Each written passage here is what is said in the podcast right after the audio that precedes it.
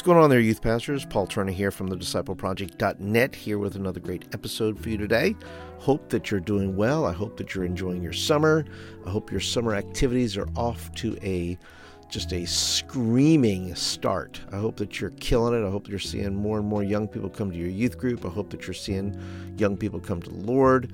I just hope you're having an excellent, excellent summer. Let's go ahead and jump into the motion metrics here, and let's uh, let's find out who's been listening and where are they listening from. Want to thank Herm. Herm, you're number one, buddy. You're number one. Number one on the charts. Number one in my heart.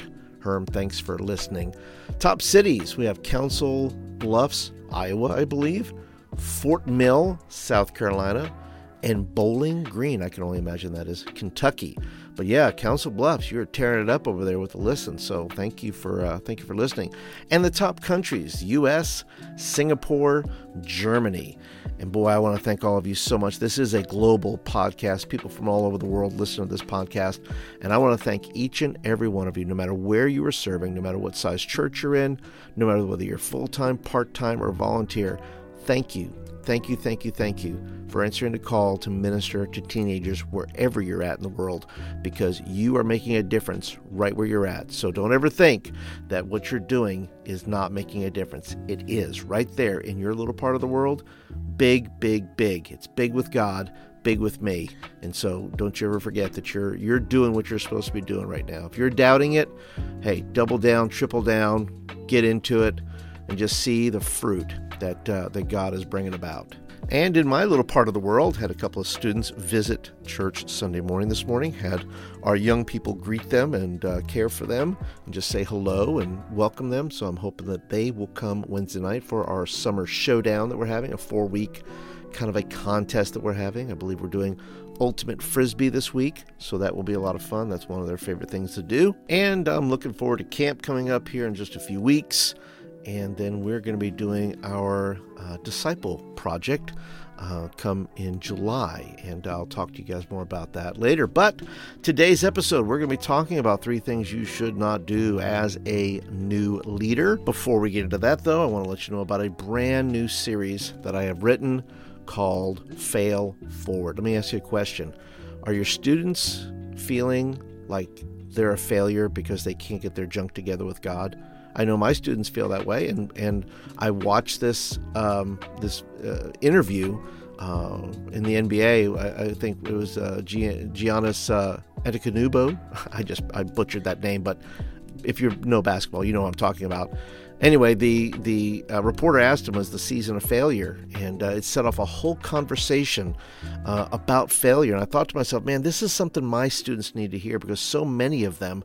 Think they're just a failure before God because you know they're, they're they can't do it all. They can't do it all. They can't obey every commandment. They can't they can't do all the things that the church is requiring them. They can't do all this. And I said to myself, you know what? We need to reset this. We need to reset the mindset of what failure is and how God looks at it.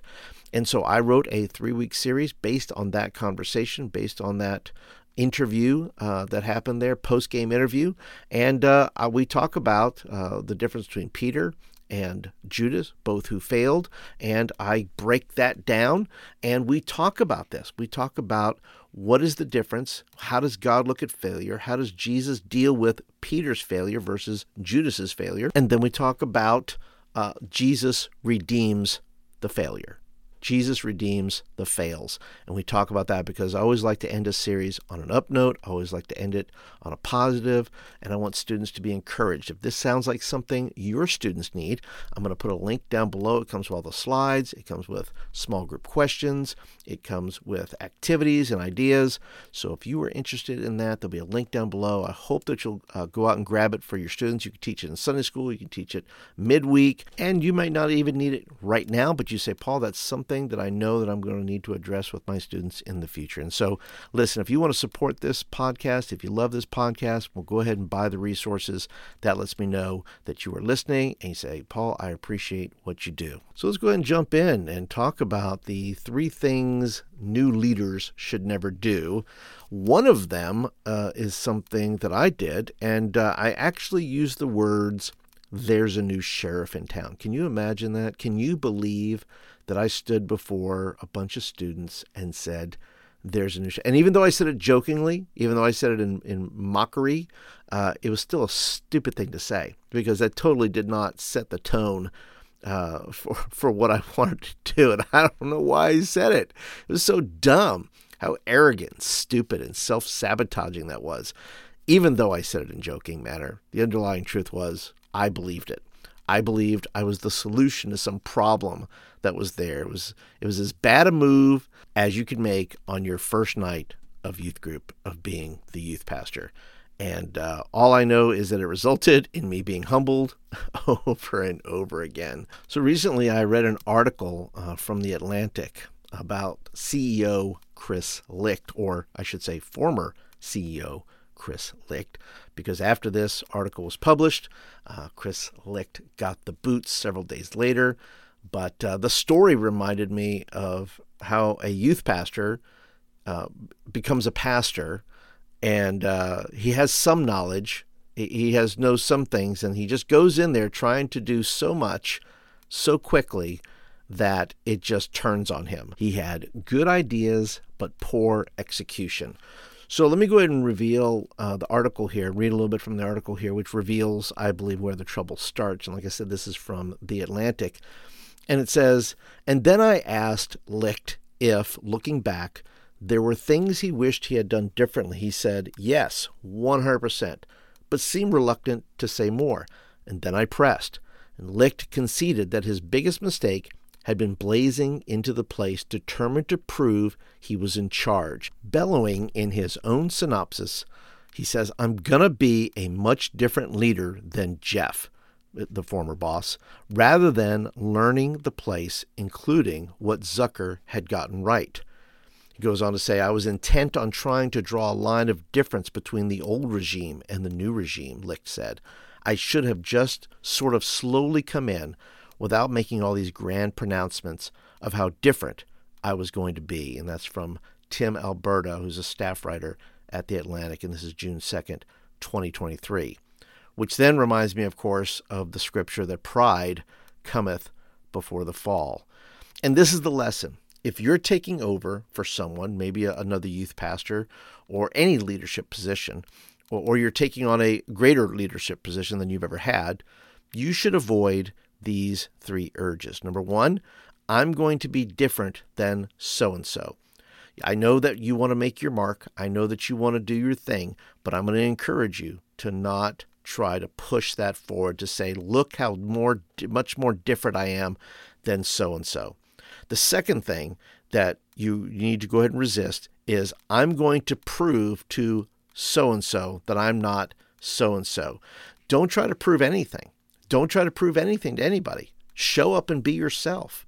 Don't try to don't say, look, I'm going to prove to all of you that I'm better than that other guy or that guy that was there, you know, for 10 years and you come in and this happens, you know, all the time where maybe a, a youth pastor has been there a very long time and you feel like you have to come in there and make your mark. So, you know, youth pastors go in and they change the name of the youth group and they change the, you know, the dynamics and they change the t-shirts and they change the meeting night and my goodness that's a lot of change just to prove a point or to say look at how different i am than so and so because you feel the need to make whatever's happening yours. And quite frankly it's a selfish move because you're you're really not considering your audience. You're not you're looking at yourself and your leadership and how you're viewed instead of coming in and listening and watching and do nothing for a year Change nothing for a year unless you absolutely have to, but just observe, watch, listen. And then the third thing, uh, third desire you should go ahead and resist is I'm going to draw lines and bring order. Uh, and that me, that's me there. The, that's the guy that said, um, "Yeah, I'm gonna." The new sheriff's in town. Okay, what are we doing? That's the dumbest thing ever to say. I'm going to draw lines and bring order. Or you say things like, I'm going to whip this place into shape and I'm going to do this and I'm going to do that. And let me tell you something it's a bad, bad move. It's a bad place to be because now when you go in there, you're saying, ah, if you're going to be the sheriff, you you gotta you gotta double down on it and you gotta you know you're gonna make these rules and you're gonna do these things and you're gonna suddenly start to see kids and volunteers start to move away from you because they sense that you're making it about you instead of making it about collectively about being the church about being you know servants about uh, about you know moving forward in the youth ministry to, to somehow facilitate growth and discipleship and all that. And and that attitude of drawing lines and bringing order is is about the leader. And you don't need to make it about the leader. Remember you are the lead servant. You're not the lead sheriff. So let me encourage you then instead of those three things that I just said I'm going to be different than so and so I'm going to prove to so and so that I'm not so and so and I'm going to draw lines and bring order. Forget that stuff. Instead, number one, you should do this find what the previous youth pastor or pastor did well and build on it figure out what they did and what is cooking, what is going, and say, wow, and ask a lot of questions. Be curious. You know, what, what, what, why do you guys love this so much? What, what do you think this is doing for the youth ministry? Or what do you, how do you think this advances the gospel? Or how do you, how, how do you feel about, um, you know, when you guys are doing this? What, what does it make you feel like? And take those things that you're learning and say, okay, let's not mess with certain things. Let's just leave it alone for a year and be curious. The number two thing you should do instead of all the other stuff is move slowly with change. Move slowly. Like I said, take a year. Don't do anything. Don't change anything. Don't try to change the names. Don't try to change the camp location. Don't try to change the thing just because you feel like you have to put your name on it. Just move slow. Watch what happens. Find build those relationships that are going to help you create change instead of going just gangbusters in there and making these wholesale changes just to show you're in charge. Nobody cares about that. It's dumb. Don't do that. Okay? Number 3. Don't tell people what you're going to do. Build consensus and collaborate with others. Listen, you can go in there with all your big ideas and you're going to tell everybody about the changes you're going to make. You're going to tell them we're going to do this and we're going to do that. And you know what? Let me tell you something ideas are nothing.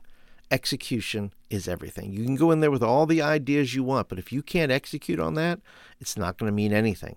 So, when you're building consensus, when you're coming in, once again, with a servant's mentality, you are building relationships. It's much easier to, to have change when you're building relationships, you're building a consensus of the direction as you go, and you're collaborating with others to do it. Otherwise, you are setting yourself up for just battles to try to get things done. So don't tell people what you're going to do. Don't come in with all the big ideas. Have some ideas, be sure you're going to build consensus, collaborate with others, and you then you'll see things start to shift over time. It will become easier to make changes because people get to know you, they get to know your heart, they start to buy into your vision, and then you can start to slowly move things forward. And that is it for this episode of the Youth Ministry Motion podcast. I hope that you enjoyed it today. In fact, if you did enjoy it, would you consider leaving a review? Especially if you're listening on iTunes there. Please go and leave a review or on Spotify uh, because the algorithms and all that. Leave the five star review, leave some kind words so that other people can get the value that you're getting right now. And if you leave a five star review and some kind words, I will read it right here on the podcast. And that is it for today, guys. Thank you so much again. And remember, if nobody's told you lately that you're doing a good job, you're doing a good job. You heard it from me. You're doing a good job. I know the work you're putting in. I know the late nights. I know the early mornings. I know the battles that you're going through. And I know that in the midst of it, you are doing the very best you can. And I want to say thank you. Thank you for doing that. Thank you for serving young people, and thank you for serving the Lord. And thank you for serving a church that sometimes does not appreciate the work you do. Remember, you're doing a great job, and you're only going to get better. And I'll see you guys in the next episode.